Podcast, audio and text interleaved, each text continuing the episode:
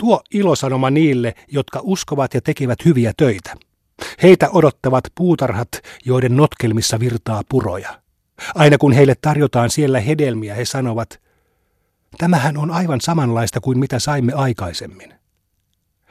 He tosiaankin saavat toinen toistaan muistuttavia hedelmiä. Heitä odottavat siellä myös puhtaat puolisot, ja he saavat asua siellä ikuisesti.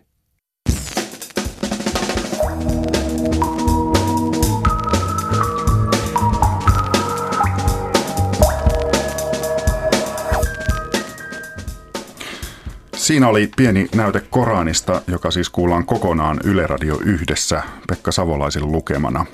Tässä lähetyksessä ohjelmasarjan tekijät kertovat Koranista ja tästä projektista. Lisäksi imami Abbas Pahmanpur, joka ei ole ollut mukana tekijätiimissä, kommentoi, että miten tämä sarja mahdetaan ottaa vastaan Suomen muslimien keskuudessa. Ja lähetyksen loppupuolella Cinema Mondo Mika Siltala arvioi Oscar Gaalan voittaja ja häviäjä elokuvia. Minä olen Tuomas Karemo, tervetuloa kuuntelemaan Kulta kuumetta. Eli seuraavan 50 minuutin aikana kerromme mahdollisimman kattavasti Yle Radio 1 Korani-sarjasta.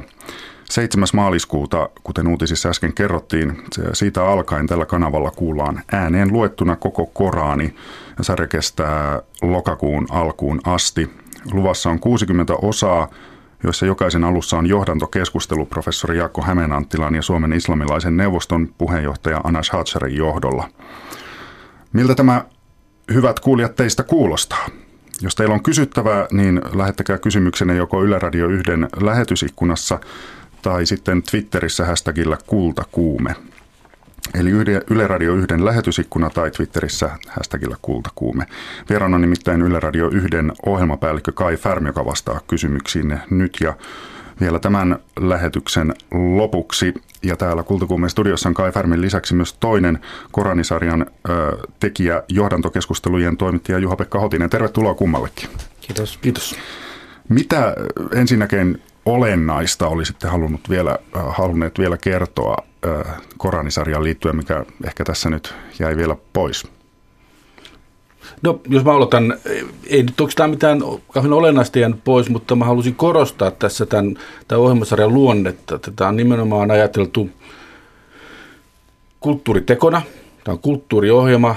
Me halutaan niin valaista sitä, niin kauhean monet puhuu aina, että Koranissa sanotaan sitä ja tätä ja kuulemma tota, mutta aika harva oikeastaan tietää, mitä, mitä siellä lukee. Ja tässä on tämmöinen helppo keino sitten tutustua siihen, ja varsinkin sitä varten, että tässä on tämä keskusteluosio alussa, jossa niin kuin avataan sitä kontekstia, missä, missä mikäkin on kirjoitettu ja mitä siinä tarkoitettu on.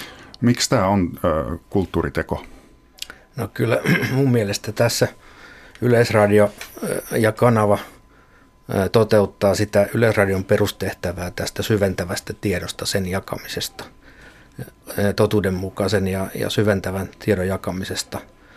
Ja toisaalta tässä on kysymys tietysti myös monikulttuurisuudesta. Sekin kuuluu tämän yhtiön tavoitteisiin nykyään ja, ja on varmasti aina kuulunut, mutta se on yhä tärkeämpää tietysti nykypäivän yhteiskunnassa. Ja, ja kyllä mä näkisin myös niin, että tässä ollaan, toteutetaan myös sananvapautta ja uskonnonvapautta. Niin kun, tätä kautta mä sanoisin, että tässä on niin kun, mä ainakin itse olen niin kun tekemisissä ihan tärkeimpien arvojen kanssa, mitä voin kuvitella nyt tällaisessa niin mediatoiminnassa olevan. Kai Farmi ja Juha-Pekka Hotinen, mistä tämä idea koko Koranin lukemiseksi ääneen Yle Radio yhdessä syntyi? No tämä syntyi pari vuotta sitten. Tämä oikeastaan kuuluu ihan luontevana osana äh, luentaohjelmien kehittämiseen. Käytiin keskustelua siitä hyvin laajasti sekä toimitusten sisällä että kanavalla, että mitä luentaohjelmille nykyään kuuluu ja miten niitä voisi kehittää. Ne on ollut aivan laadukkaita ja tärkeitä tähänkin asti, mutta oli kuitenkin syntynyt kysymyksiä siitä, että miten niitä voisi edelleen monipuolistaa ja miten niiden avulla voisi osallistua tähän kulttuurityöhön ja sivistävään työhön ja, ja myös monikulttuurityöhön. Niin tämä oli yksi, yksi ajatus, joka sieltä nousi tai joka, jonka nostin siihen keskusteluun ja, ja on tosi tyytyväinen, että se on nyt nyt valmis ja lähtee menee ulos. Kai Färm, minkälaisia ohjeita tai toiveita oli islamin edustajilla, joihin olitte aluksi yhteydessä tästä hankkeesta? Keskustelut käytiin alusta lähtien kauhean rakentavassa hengessä ja, ja alun perinhan mä halusin vaan tietää, että onko tämä ollenkaan suotavaa heidän mielestään. Miksi? no ei koskaan tiedä, mä, mä, ei voi niin kuin olettaa että, että kaikki asiat on, jotkut olisi voinut ajatella, että, että se, tai kokea se jotenkin ehkä loukkaavana. Ja no hyvin äkkiä kävi ilmi, että näin ei ole, vaan sitä pidettiin suotavana. Ja sitten vaan keskusteltiin oikeastaan sitä muodosta ja mikä on, että aika pian havaittiin myös se, että ihan puhtaana luentana sitä ei ehkä tai ei, ei kannata tehdä, vaan juuri, juuri pidettiin tärkeänä sitä, että pystytään avaamaan sitä tekstiä ja sitä kontekstia nimenomaan, missä se on, missä se on kirjoitettu. Että, että muutenhan helposti käy minkä tahansa teoksen kanssa, että sieltä sitä löytää yksittäisiä lauseita, jos ei ymmärrä mi, mihin ne liittyy, niin se, siitä, siitä saa sitten tota, helposti vääriä käsityksiä. Tämän tapaisia asioita keskusteltiin, ja, ja, mutta niin kuin sanoin, niin, niin, niin hyvin hyvin tota, rakentavassa hengessä koko ajan, ja sitten Hotinhan sä oot paljon enemmän vielä tätä keskustelua jälkeenpäin, että eikö se nyt ole lähinnä ollut kumminkin enemmän sitä käytännön, käytännön suunnittelijaa, eikä niinkään periaatteellisia kysymyksiä, vai miten on? Joo, siis periaatteelliset kysymykset ovat sitten keskustelun aiheena, että tämähän on mm. tavattoman antoisaa ja virkistävää tietysti myös meille tekijöille, kun keskustelijat ovat niin kuin näin, näin tota, laajasti asiantuntevia asiantuntijoita, toinen uskonnolliselta kannalta ja toinen tieteelliseltä kannalta asiaa katsovia, niin ne hienosti täydentävät toisiaan niissä johdantokeskusteluissa. Tuliko mitään ehtoja siitä, että millä tavalla tämä pitää lukea, kuka sen saa lukea? No itse asiassa se liittyy varmaankin tähän, että, että jos tämä luettaisiin arabiaksi, niin niitä normeja olisi huomattavasti enemmän, niin olisi tosi tiukkoja, mutta meidän saamamme käsityksen mukaan suomeksi luettu Korani ei ole se arabiankielinen pyhä teksti, vaan suomeksi luettu Korani on tulkinta, jolloin se luenta ö, on, niin kuin, se on vapaampi se, se tapa, jolla sitä voidaan lukea, mutta tietenkin oli alusta saakka lähtökohtana se, että ei pyritä siinä itse luennassa sitä juurikaan tulkitsemaan, vaan nämä johdantokeskustelut ovat sitten niitä, joiden avulla sitä, niitä tulkinta-avaimia kuulijoille annetaan. Voitte siis hyvät ihmiset lähettää kysymyksiä Yle Radio 1 lähetysikkunassa ja Twitterissä hashtagilla kultakuume, eli koko Korani luetaan Yle Radio yhdessä pitkänä sarjana. Mä olisin halunnut vielä palata Juha-Pekka Hotinen näihin johdantokeskusteluihin. Niitä käydään kolme kappaletta ennen kuin tämä sarja varsinaisesti alkaa, ja siis tässä nyt tulee vähän kertausta. Mm. Ja sitten vielä ennen jokaista luentaa on, on semmoisen reilun 10 minuutin johdantokeskustelu siitä, että mitä tässä seuraavaksi kuullaan. Minkä takia tätä pohjustusta on näin paljon? No mä luulen, että siihen volyymiin on päädytty kahdesta syystä tämä varmaankin on hyvin harvinainen teko, eli tätä ei tulla uusimaan, tätä, tai tämä ohjelmasarja voidaan uusia, mutta tätä ei ruveta niin taas uudelleen tekemään alusta kovin pitkään aikaa, joten nyt kun se kerrankin tehdään, niin on hyvä, että se tehdään kunnolla ja että siihen varataan tarpeeksi resursseja ja aikaa. Ja, ja sitten toinen asia tähän liittyen on se, että hyvin harvat suomalaiset, kantasuomalaiset ja suomenkieliset ovat kuitenkaan sitä kirjaa lukeneet niin on tarpeen, tarpeen jakaa niitä tulkinnan avaimia ja, ja avata. Se ei ole ihan helppo teos kuitenkaan lähestyä. Mä oon itse sen aikaisemman elämäni takia, lähinnä opetustyön takia teatterikorkeakoulussa, jossa olen sitä käsitellyt oppilaiden kanssa parin kertaa, niin mä olen sen pari kertaa lukenut. Ja mä tiedän, että nyt kun mä oon lukenut sen kunnolla taas kertaalleen tai oikeastaan kaksi kertaa ja kuullut nämä johdannot, niin nyt mä alan pikkuhiljaa ymmärtää sieltä niitä tasoja niin kuin yhä lisää, mitä siellä on. Sitähän voi tarkastella, niin kuin, ja se on varmaan syynä myös tähän johdantokeskusteluiden laajuuteen, on, on se, että sitä voi tarkastella, niin kuin Kai oikeastaan jo totesikin, ja ainakin kolmesta eri näkökulmasta, siis kulttuurina, uskontona ja kirjallisuutena. Se on valtavan antoisa myös kirjallisuutena, siis professori Hämeen Anttila loistavana suomennoksena. Joka kuullaan siis tässä Joka luennossa. Minkälaisia harhakäsityksiä teidän tietojenne mukaan Koraniin täällä Suomessa liittyy? Jaa. Tuotti kauhean vaikea kommentoida toisten harhakäsityksiä, mutta tota, Ainakaan se, että sitä ei ole hirveän paljon luettu kaikesta päätellen, niin kuin niin, aivan. Se varmasti ennakkoluuloja ainakin löytyy. Ja, ja se onkin minusta niin tärkeä huomata tässä koko projektissa, että mä oon ainakin sen verran idealisti, että mä uskon, että tieto lisää ymmärrystä. Ja, ja tässä nyt annetaan sitä tietoa ja, ja, ja, ja to, toivottavasti myös ymmärrystä siihen, siihen asiaan, että jos, jos on altis mieli, niin varmaan, varmaan sieltä oppii aika paljon. Ja haluan vielä korostaa, että tässähän semmoinen väärinkäsitys joskus, kun tätä asiaa on keskusteltu, niin on syntynyt, että me tehtäisiin ikään kuin äh, islaminuskoisille hartausohjelmaa. Siitähän tässä ei ole kysymys. Tässä on, tämä on nimenomaan suunnattu tavallisille suomalaisille niin sanotulle kantaväestölle uskonnollisesta taustaa niin riippumatta ja, ja juuri tämän ymmärryksen lisäämisen takia. Ja tässä on, se on tässä niin tämä tärkeä, tärkeä pointti mun mielestä. Joo, en mäkään ehkä niihin väärinkäsityksiin tai väärin ymmärryksiin osa, osa niinkään puuttua, mutta se, mikä on ollut hirveän antoisaa tässä nyt, on, on, on siis se, että, että, että ymmärtääkseen sitä teosta täytyy osata sijoittaa se historialliseen kontekstiinsa, siis 600-luvulle. Ja, ja si, niihin historiallisiin tilanteisiin, jo, joissa islamilainen kulttuuri ja, ja uskonto syntyi. Ja jos tätä historiallista kontekstualisaatiota ei kykene tekemään tai edes aavi, aavista, niin saattaa syntyä sellaisia virheellisiä käsityksiä, että siellä asiat on jotenkin syntyneet histori, historiattomasti, historiattomaan tilanteeseen tai että ne olisi yleispäteviä. Jotkut asiat, jotka ovat syntyneet joihinkin ihan käytännöllisiin tilanteisiin. Kysymys esimerkiksi puolustustaistelusta niin, niin sellainen, jos se otetaan erillisenä ikään kuin väkivallan oikeutuksena ulos sieltä kirjasta ja, ja asetetaan nykypäivässä koskemaan melkein mitä tahansa, niin ollaan aivan väärillä jäljillä. Tuossa muutama kommentti kuulijoilta. Yksi kysyy, että miksi vasta nyt? Ja toinen kysyy, että milloin raamattu luetaan kokonaan?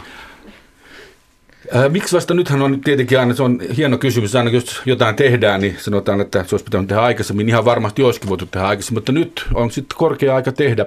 Mitä tulee raamattuun, niin se on helppo vastaus on se, että, että, että raamattuahan luetaan koko ajan Jumalan palveluksia hartausohjelmissa, mutta, mutta kyllä mullekin on herännyt sellainen ajatus, että jotain vastaavanlaisena – projektina sekin olisi hyvin mielenkiintoinen, sillä että nyt kun sanotaan, että hyvin harvaa, harvaa on lukenut Korania, niin mä, mä olen kyllä sitä mieltä, että nyky-Suomessa hyvin harvaa on lukenut raamattuakaan. Et, et, et jos joku vastaavanlainen niin raamattu ja tulkinta tyyppinen asia, asia, niin se ei ollenkaan mahdoton asia. Samoin on paljon muutakin pyhää kirjallisuutta, ja, jota täytyy myös harkita. Niin, mun tietokoneeni työpöydällä on tällä hetkellä Toora – eli juutalaisten pyhä teksti, että meillä on ehkä erilaisia käsityksiä tästä etenemisen tärkeysjärjestyksestä, mutta, mutta tota, todellakin näitä tekstejä riittää. Ja tässä monikulttuurisuustyössä ja, ja syventävässä sivistystyössä niin on kyllä työsarkaa loppumattomia. Juha-Pekka Hotinen ja Kai Färm, millaisen kritiikkiin te olette valmistautuneet? Ja äh, niin, on kauhean vaikea aina valmistautua. Totta kai paras valmistautuminen on se, että yrittää olla mahdollisimman avoin jo etukäteen ja kertoa, mitä tässä ollaan tekemässä. Ja sitten täytyy vain vastata niihin kysymyksiin, mitä esitetään. Mä olen jotenkin luottavainen, luottavainen kyllä siihen, että, että suomalaiset on oikeasti aika fiksuja ihmisiä ja että ne ymmärtää, mikä tämän taustalla on. Ja, mutta varmasti tulee jotain kysymyksiä ja se on hyvä, jos tulee. Ja tämän, totta kai kaikki keskustelu, asiainen keskustelu on aina tervetullutta. Niin, mä oon valmistautunut lähinnä kiinnostuneeseen, innostuneeseen keskusteluun ja hurmioitumiseen. Että Pekka Savolainen on niin hienosti tämän lukenut, että, että toivottavasti mahdollisimman monet kuuntelijat ö, jää sitä kuuntelemaan ja seuraa sitä ö, kaikki ne 60 jaksoa, josta professori Hämeenanttila sanoi, että jos joku kuuntelee kaikki 60, niin hän henkilökohtaisesti vastaa jokaisen sähköpostiin niille, okay. jotka ilmoittautuvat. Miten äh, muuten päädyitte Pekka Savolaiseen Koranin ääneen lukijana? No tähän pitäisi tuottaja Eri Mannon vastata. Hän vastaa kohta, mutta hän, teidän. No mun on helppo vastata siihen. Pekka on loistava lukija. Aivan. Kuunnellaan.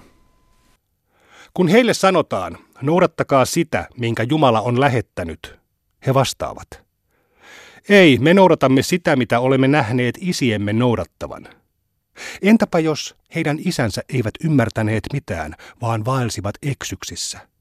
He ovat kuin eläimiä, joita huhuillaan, mutta jotka eivät ymmärrä muuta kuin kutsuhuudon. Kuuroja, mykkiä, sokeita. Eivät he ymmärrä.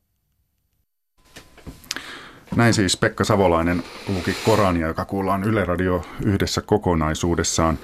Ja voitte äh, lähettää vielä kysymyksiä ja kommentteja tästä äh, ideasta, että Korani luetaan ääneen kokona- kokonaisuudessaan Yle Radio yhdessä, eli Yle Radio yhden lähetysikkunassa. Äh, voitte sinne kysyä tai kommentoida ja samoin Twitterissä hashtagillä kultakuumen, niin Kai Farm tulee vielä tuossa ohjelman loppupuolella vastaamaan, vastaamaan kysymyksiin.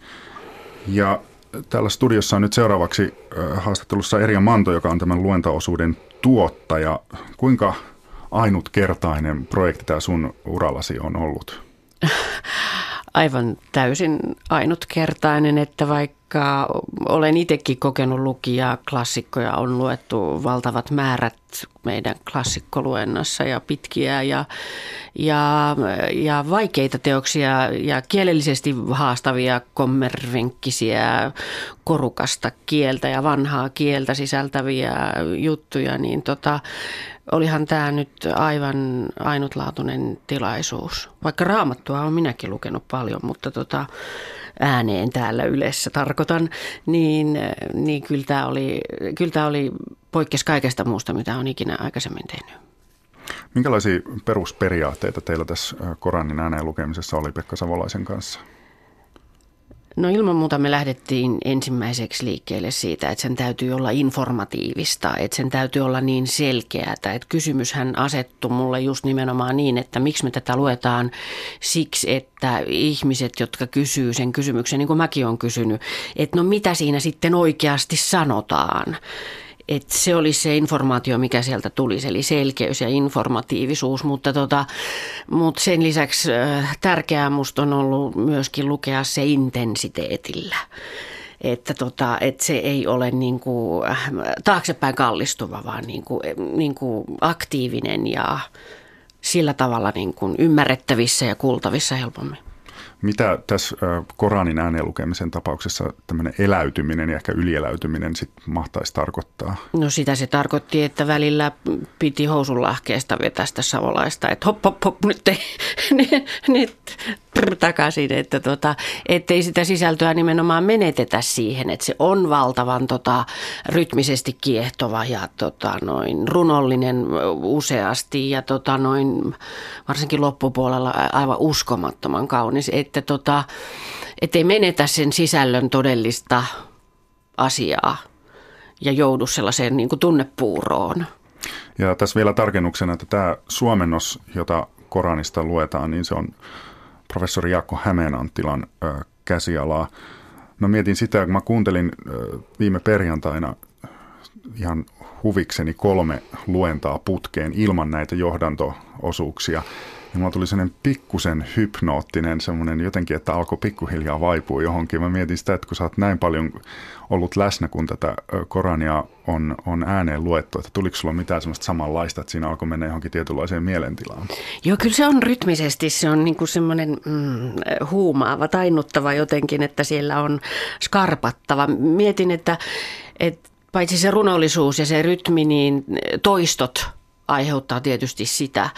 Ja mä en, mä en tietysti osaa, en ole asiantuntija, en osaa sanoa, mutta, mutta liittyykö se siihen semmoiseen niin tavallaan rituaalinomaiseen lukemiseen myös myös, että, tota, että, se, että se voi merkitä, että ihminen tuntee sisällön, mutta se voi merkitä niin kuin rituaalinomaisena tällaisena rytmisenä lukemisena myöskin sen niin kuin toisen kaltaista, toisella tasolla olevaa kokemusta.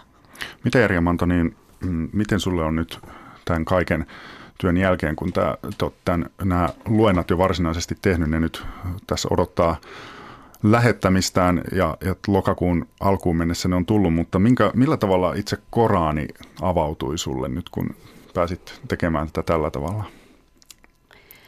No aika paljon ahaa-elämyksiä tuli, että voin uskoa todella, että sen kertaalleen lukeminen jättää pinnallisen käsityksen. Että kyllä sitä, se, mä oon kyllä onnellinen siitä, että me saatiin nämä selvitysosuudet, että ihminen saa kysyä kysymyksiä, mutta palaan tuohon, mitä Hotinen tuossa aikaisemmin sanoi noista historiallisista konteksteista, niin myös mä olen kysynyt näitä kysymyksiä tehdessäni raamatun luenta ohjelmia, että tota, mit, mit, mitä tämä voi tarkoittaa, miten tämä voi olla näin, niin ihan yhtä lailla niissä mulle on vastattu aina, että kysymys on historiallisesta kontekstista, että tota, ei raamattuakaan kirjaimellisesti lueta.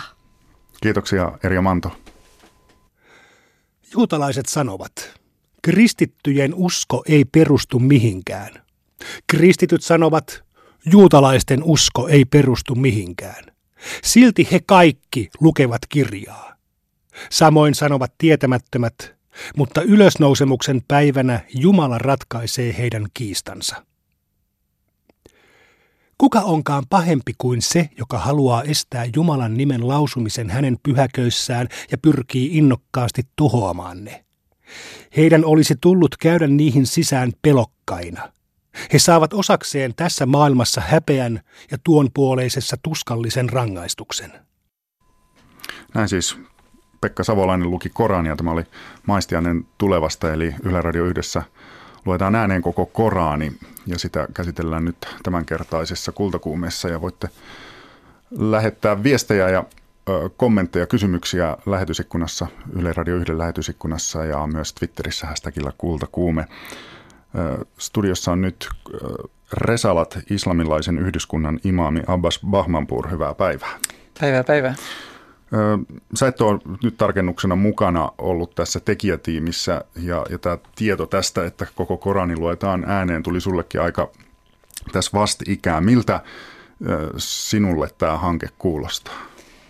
Äh, todella hyvältä, että mä oon todella iloinen, että tulee tällaista jotain todella positiivista mediasta ja, ja liittyen islamiin ja muslimien elämään ja kulttuuriin, koska No kuitenkin loppujen lopuksi valitettavasti islam on ollut hirveästi esillä negatiivisessa valossa tietenkin maailman poliittisen, poliittisten tapahtumien takia, mitä nyt on tapahtunut. Niin kiva, että välillä jotain tällaistakin. Syntyykö tästä, mitä on nyt tässä kerrottu siitä, että miten tätä sarjaa on tehty, millä tavalla sitä Korania luetaan ääneen, niin jotain huomioita jo tässä vaiheessa? No mun mielestä toi asetelma on todella hyvä asetelma, että on aluksi vähän tällaista johdantoa ja selitä, että mistä on kyse. Voisin olla toistakin päin, että aluksi kuunnella ja sitten tulisi sellainen ns. jälkeenpäin selitys siitä, mutta kummallakin tavalla se on kyllä tosi tärkeää, että siihen Koranin on myös tällaista hieman selitystä, koska se teksti on aika vaikeasti lähestyttävissä olevaa sellaiselle ihmiselle, jolle ei ole yhtään tuttua sitten se konteksti ja se historia ja joitain niistä tärkeistä konsepteista, mitä siellä on. Että se pitäisi aika moneen kertaan lukea läpi, jos haluaisi itse lähteä niin kuin purkaamaan näitä asioita ja ymmärtämään niitä. Et siellä on kuitenkin varmaan professori Hämeen Anttila ja imami Hadjar on tehnyt hyvää jälkeä. Mit, mitä sun mielestä äh, sä haluaisit kertoa Koranista jotain semmoista jo tässä vaiheessa, joka olisi hyvä tietää ennen kuin tämä sarja alkaa?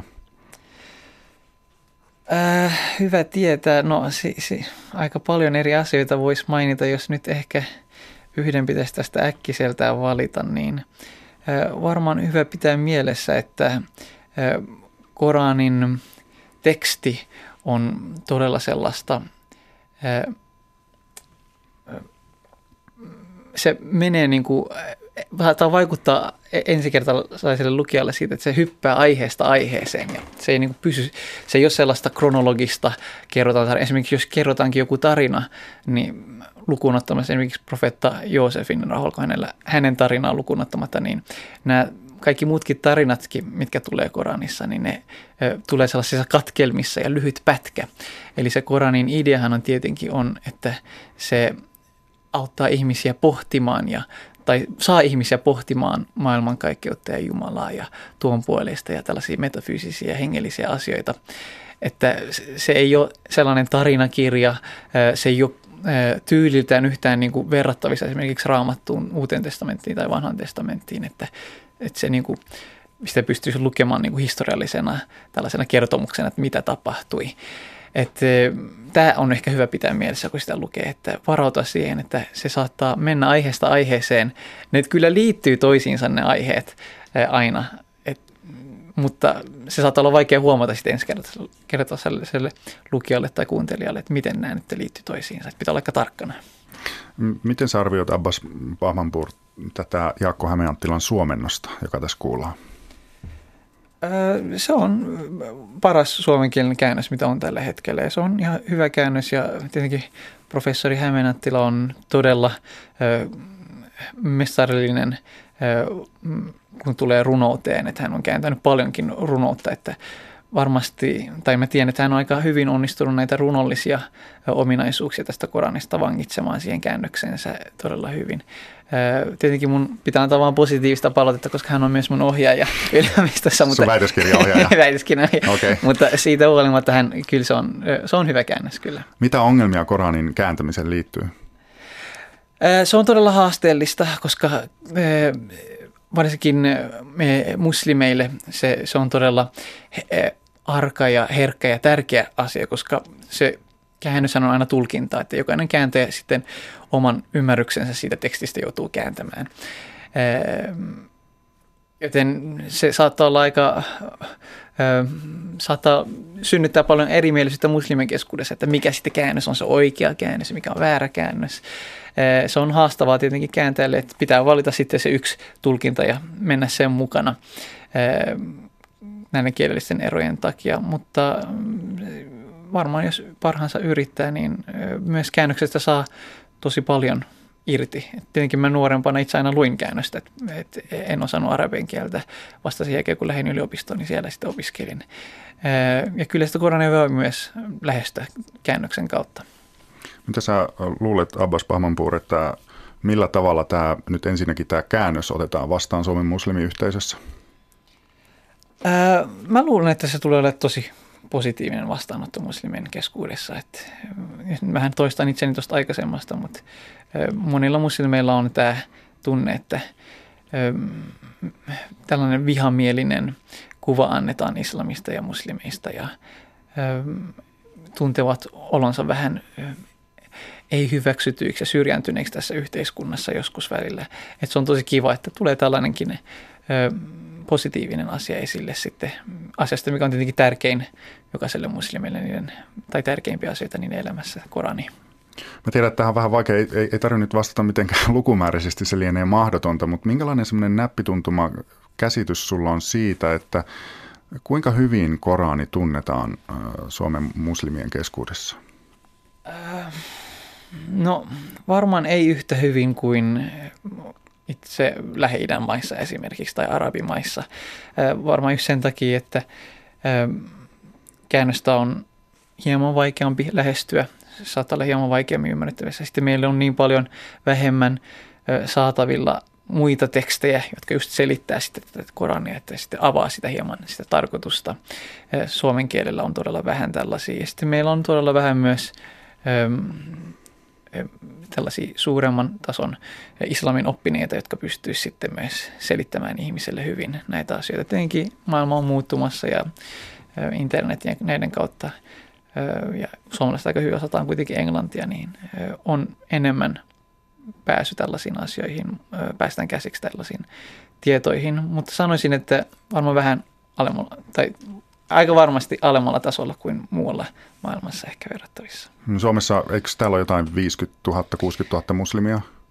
Joo, no vaikea arvioida, koska me ei rekisteröidä tai niin kuin ei, tilastotietoja ei pidetä uskonnosta samalla tavalla. Että se perustuu enemmän maahanmuuttajatilastoihin ja sitten uskonnollisten yhdyskuntien jäseniin ja suurin osa muslimista ei ole edes minkään yhdyskunnan jäseniä, että se on aika vaikeaa sitten.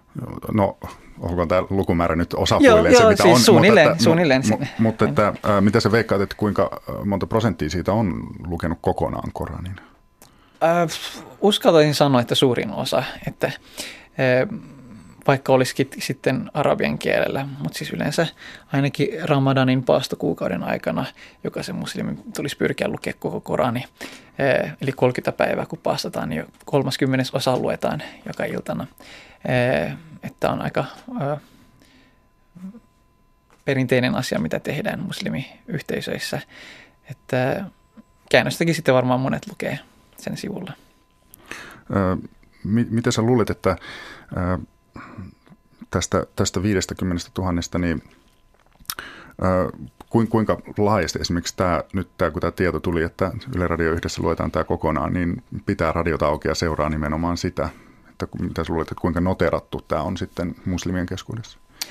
Mä en tiedä, miten paljon ihmiset nykyään kuuntelee. Itse ainakin aika vähän kuuntelen radiota, pakko myöntää. Että, mutta kuitenkin varmaan, että kun tämä sitten tieto tästä leviää, niin tulee varmaan aika paljon muslimiinkin puolelta kuulijoita kuuntelemaan tätä ohjelmaa, vaan ihan tätä vasta varten, tätä ohjelmaa varten, vaikka ei muutenkaan yleensä kuuntelisi radioa, että varmaan itsekin kuulun heihin. Mä muuten jäin vielä miettimään sitä, että, että kun mä kysyn sitä, että, että kuinka hyvin tunnetaan Korani, niin miten sä itse määrittelisit sen, että jos joku sanoo tuntevansa Koranin hyvin, niin mitä se noin pääpiirteissään pitää sisällään? Näin on siis, sehän riippuu hirveästi, millä tasolla nyt tarkoitetaan, miten hyvin tuntee. Et jos nyt puhutaan siitä, että tietää suurin piirtein, mitä siellä sanotaan ja opetetaan, niin öö, ehkä sanotaan, että se tuntee sen Koranin hyvin, sitten tuntee, niin tietää hieman enemmän. Tietenkin Korani on teos, joka siitä on kirjoitettu näitä tulkintateoksia selitysteoksia, jotka on, täyttäisi kokonaisen kirjahyllyn helposti. Että siitä, sitä tasoa on tosi paljon, että miten voidaan sanoa, että tuntee hyvin Koranin.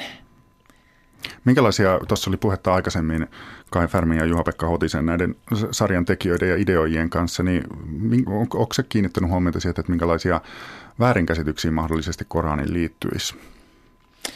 Joo, no varmaan aika yleinen väärinkäsitys, mihin mä oon törmännyt, on tämä, että ymmärretään nämä eh, sotaan ja sotimiseen liittyvät jakeet väärin. Että monet, Millä tavalla? Monet katsoo sen, että nämä on niin käskyjä, että muslimien tulisi taistella kaikkia muita vastaan. Mutta tietenkin tämä ei pidä paikkaansa, kuten varmaan näistä sitten johdannoista tullaan huomaamaan, että tietenkin nämä on ilmestynyt kontekstissa, missä muslimien kimppuun oli hyökätty ja he joutui puolustamaan itseensä ja sitten monet, monet muslimeista kyseenalaisti, että kun heitä käskettiin sotimaan, että miksi meidän pitäisi sotia, että eikö mulla kuitenkin uskota rauhaan ja näin poispäin, että ei, että ei pitäisi tappaa muita. Mm, sitten tämä niin käsky, nämä jakeet tuli käskyn, että kuitenkin itsensä saa puolustaa ja taistella siinä kontekstissa. Uskon, että tämä on yksi niistä. Muihinkin aiheisiin, kuten esimerkiksi no, naisten asemaan ja tällaisiin asioihin on monesti myös väärinkäsityksiä. Millaisia? No katsotaan, että esimerkiksi Korani katsoo naisten olevan alaisemmalla asemalla kuin miesten, mikä ei tietenkään taaskaan pidä paikkaansa, että Korani monissa jakeissa korostaa sitä, että naiset on samanarvoisia kuin miehet ja mikä oli tietenkin siihen aikaan aika radikaali ajatus. Mä en tiedä, onko meillä paljon aikaa, mä yhden asian vielä tähän loppuun haluan Kerro sanoa. vaan. Joo. Et tähän aloitukseen liittyen, että just tähän, että toivoisin, että suomalaiset katsojat reagois, kuulijat, kuulijat anteeksi, niin reagois äh, tällaisella äh, metodilla ja perinteellä, mikä Korani itse korostaa siihen, että miten uusiin asioihin tulisi reagoida. Eli Jumala sanoo Koranissa, että فَبَشِّرْ عِبَادَ الَّذِينَ يَسْتَمِعُونَ الْقَوْلَ وَيَتَّبِعُونَ أَحْسَنَ Että anna ilo sanomat, ilo uutiset niille ihmisille, jotka kuulevat sanan, kuulevat jonkin tiedotteen tai asian.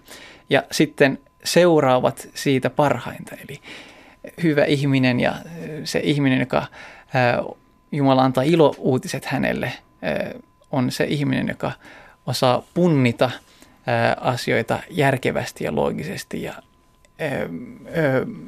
tällaisella neutraalisella, neutraalia objektiivisella tavalla, että kuuntelee eri asioita ja sitten seuraa siitä, mikä on parasta. Että toivon, että myös meidän kuuntelijat tai tämän ohjelman kuuntelijat sitten kuuntelee tätä Korania avoimin mielin ja katsoo sitten, että mikä siinä on hyvää.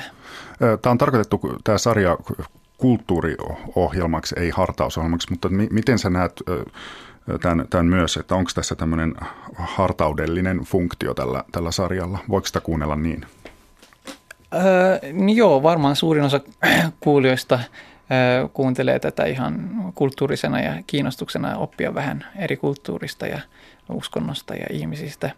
Öö, ja tämä on todella positiivinen piirre suomalaisessa yhteiskunnassa, että me tehdään tällaista. Ja, tämä on tosi tärkeää tällaisessa monikulttuurisessa yhteiskunnassa, että opitaan ymmärtämään, mistä tai miltä taustasta muut tulee, millaisesta ajatusmaailmasta muut tulee. Että sitten me pystytään olla paremmin yhteistyössä niiden kanssa. En usko, että siis suurin osa kuuntelee tätä hartausohjelmana siinä mielessä. Ehkä joskus muslimit saattaa sitten toistaa näitä Ramadan kuukautena näitä ja kuunnella. Kiitoksia kovasti haastattelusta Resalat islamilaisen yhdyskunnan imami Abbas Pahmanpur. Ja tiedoksi, hyvät kuulijat, että voitte vielä lähettää kysymyksiä ja kommentteja tästä sarjasta, että Yle Radio 1 siis tässä nyt kertauksena tulee ääneen luettuna koko Koraani ja tämä sarja alkaa siis maaliskuun alussa ja loppuu lokakuun alussa ja Korani siis luetaan kokonaan. Tämän kanavan ohjelmapäällikkö Kai Färm tulee vielä lähetyksen lopuksi vastaamaan esittämiin kysymyksiin, mutta tässä välissä palataan hetkeksi Oscar Gaalaan, sen tunnelmiin ja palkintoihin.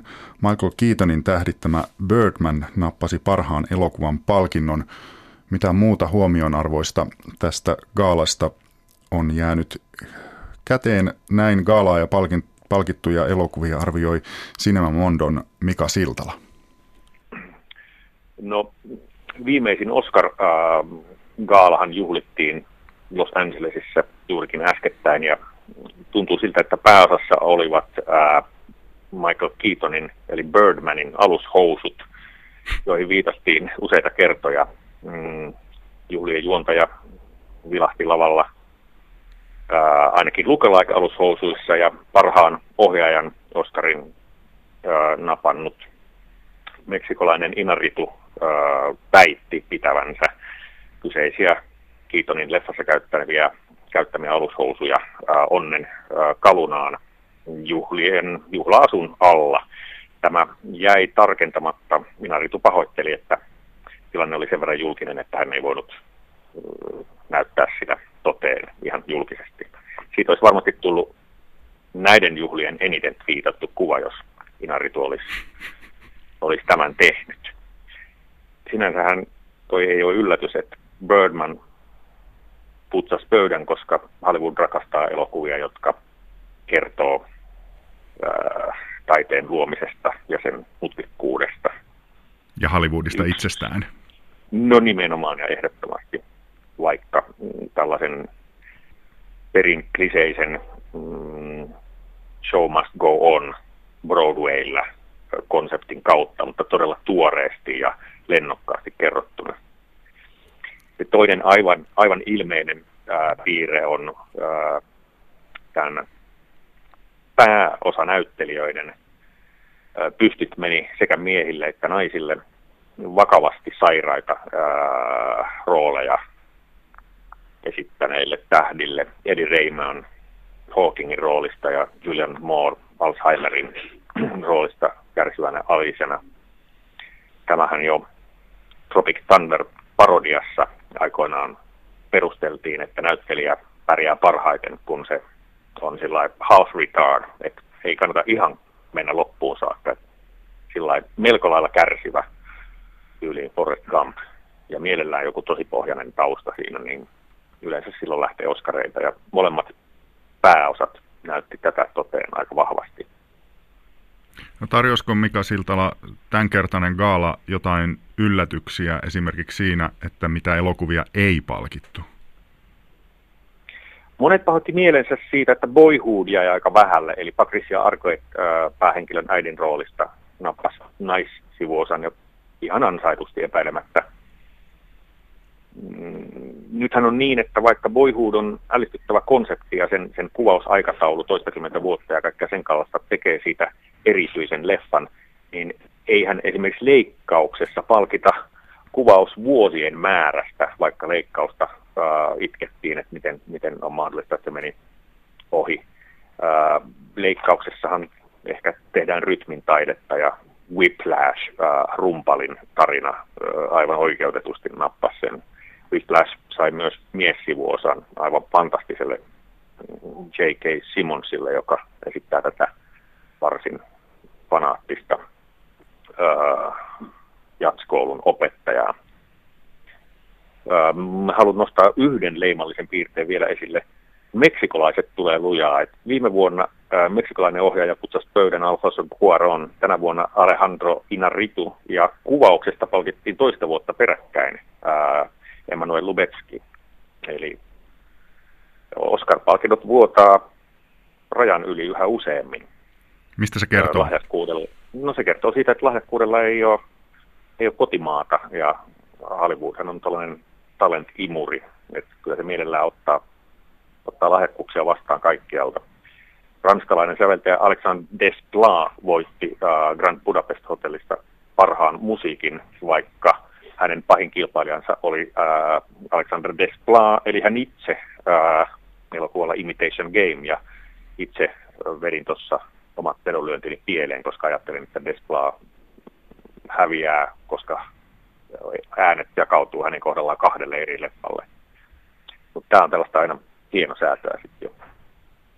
Miten mieltä sä oot Mika Siltala tämän vuoden sekä näiden ehdokkaiden että sitten nyt palkittujen elokuvien tasosta? Kyllä mä sanon, että taso on erinomainen ja myös sillä tavalla äh, hyvin onnistunut juhla, että aika monet leffat on tällä hetkellä ajankohtaisia ja myös Suomen valkokankailla. Grand Budapest Hotel on tehnyt jo kierroksensa ja, ja jotain tällaisia poikkeuksia siellä on, mutta pääosa, pääosa elokuvista on juuri tullut Suomen valkokankaille ja, ja on kansalaisten nähtävissä. Että sehän on varmaankin Oskareiden ja elokuvajuhlien perimmäinen tarkoitus, että nostetaan laadukkaita elokuvia esille. Sen verran ehkä tässä voin suorastaan uutistynkää livauttaa, että parhaan dokumentin palkinnon saanut Laura Poitrasin Citizen 4, joka kertoo Edward Snowdenista, kuten monet varmaan tietää, eli tästä Amerikan viranomaisten laajojen vakoiluohjelmien paljastajasta, niin Citizen 4 saapuu Suomen valkokankaalle parin viikon kuluessa. Se on esimerkiksi leffa, joka, joka varmastikin tarvitaan Oscarin päästäkseen vielä laajempaan levitykseen ja, ja kyseessä on huomattavankin tärkeä asia. Oliko parhaalle vieraskieliselle elokuvalle, jonka palkinnon sai puolalainen Iida, niin mitään varten otettavaa e- ehdokasta kilpailijaa? No monet varmaan arveli, että Mm, koska Venäjä on paljon uutisissa ihan muiden kuin elokuvallisten toimiensa ansiosta, niin, niin mm, Putin kriittinen tai valtapiirejä kritisoiva äh, Leviathan olisi ollut vahvoilla. Vieraskielisessä äh, kategoriassa kävi niin, että hyvinkin äh, klassinen taideelokuva, aivan, aivan siis virheetön helmi, puolalainen Iida vei Oscarin varsin odotetusti on hyvä, että Oscar Gaala ei lukitse itseään johonkin, johonkin kuplaan, vaan sillä on, sillä on yhteys todellisuuteen, mutta kyllä tässä tapauksessa ehkä paras mahdollinen elokuva voitti mitenkään kiistämättä Leviathanin arvoja, mutta mm, ehkä Venäjän vastaisia toimenpiteitä voi harkita muutenkin kuin äänestämällä Oscareissa. Näin Oscar-voittajia ja häviäjiä arvioi Mika Siltala. Kello 15 uutisissa kerrottiin, että Yle Radio yhdessä luetaan Koraani kokonaan tällä kanavalla siis. Ja olen sanonut pitkin lähetystä, että Yle Radio 1 ohjelmapäällikkö Kai Färm kommentoi tämän lähetyksen aikana teidän esittämiä kysymyksiä ja kommentteja. Mä voisin aloittaa aika tuoreella tässä lukee näin, että loistava kulttuuriteko. Tätä varten Yle on olemassa. Oskarit ynnä muu sellainen on tyhjää sivistyksen rinnalla. Miltä äh, Kai Färm sun silmiin ja korviin on tähän mennessä tämän, tässä varmasti ihmiset vielä prosessoivat niin. tätä, tätä tietoa, tätä uutista, niin miltä tähän mennessä on vaikuttanut kommentit? Äh, ilahduttavan ilahduttavia kommentteja. Siellä on, on fiksuja ja ihan aitoja ja hyviä pohdintoja ja tämä oikeastaan kertoo tietenkin tämän kanavan kuulijoiden sivistystasosta, että mun mielestä on ollut todella hyvää keskustelua, mikä täällä, täällä nyt on ollut käynnissä. Mä luen muutamia kehuja ja yhden kritiikin. Täällä on näin.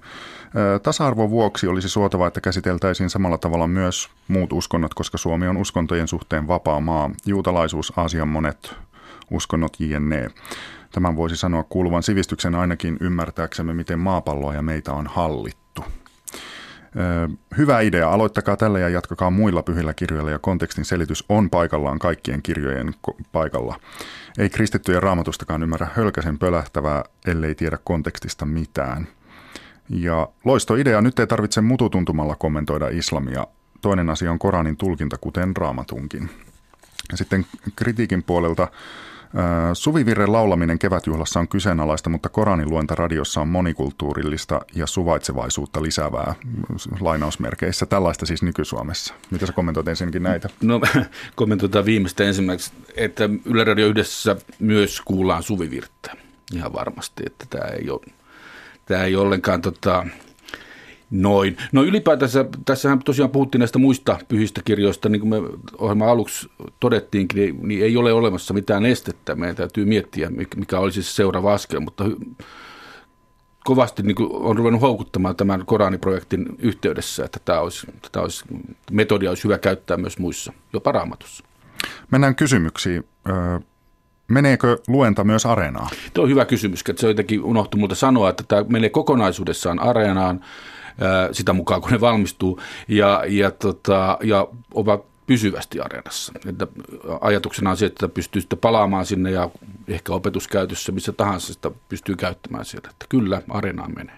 Ja tämä tulee nyt radiosta ulos keskeytyksettä, että ihan joka, jokaisena mahdollisesti. Se, niin, se muoto on sillä tavalla, että lauantaisin ja sunnuntaisin. Että se sunnuntai ei ole lauantain uusinta, vaan aina lauantaisin kello 17 uutisten jälkeen ja sunnuntaisin kello 17 uutisten jälkeen tulee nämä jaksot. Ja sen jälkeen on suoraan sitten areenassa. Ja, ja ennen kuin tämä sarja alkaa, niin tulee nämä kolme äh, johdantokeskustelua, jossa on siis professori Jaakko M. Hämeantila muun muassa puhumassa. Kyllä jonka äh, suomennosta siis myös tässä, joo. tässä luetaan. Tuoreen, Seura- tuoreen Korani suomennossa on hänen. Joo. Onko se painettuna myös? On, se ihan se samainen? On. Seurataanko ohjelman kuuntelijalukuja ja jos niin millä viitekehyksellä? Totta kai kuuntelijalukuja aina seurataan, ja, ja, mutta tämä nyt ei tietenkään ehkä ole tarkoitettukaan sellaiseksi, tai sanotaan, että tämän, tämän pyrkimyksenä ei ole suuret massat. Totta kai aina on ilahduttava, jos sellaisia tulee, mutta tämä on niin ennen kaikkea pysyvä kulttuuriteko ja sitä varten tämä areena-ulottuvuus on tärkeää, että se on sitten aina löydettävissä, mutta tietenkin me seuraamme kuuntelijalukuja, että kuulijoillehan me tätä ohjelmaa tehdään. Otetaan muutama kysymys vielä tähän mahtuu. Harkittiinko Koranin lukijaksi naista? Harkittiin tai mietittiin ylipäätänsä, että onko, tällä, onko siinä mitään, mitään vaikutusta ja kysyttiin myös, ja ei ollut mitään estettä sille, että olisi ollut nainen, mutta sitten itse asiassa draaman sisällä katsottiin, että Savolaisen Pekka on sopivin tähän tehtävään. Sitten joku salaliittoteoreita, kun kysyy, että olisi mielenkiintoista tietää, oliko ohjelmaidean taustalla joku poliitikko tai puolue tai porkkana yleensä. ei.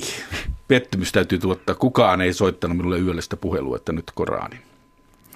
Kiitoksia äh, Kai Färm näistä, näistä vastauksista ja jäämme mielenkiinnolla odottamaan, että millä tavalla te hyvät kuulijat otatte vastaan nämä äh, Koranin luennan jaksot, jotka siis alkavat maaliskuun 7. päivä. Kiitoksia seurasta. Tämä oli Kultakuume tällä erää kuulemiin.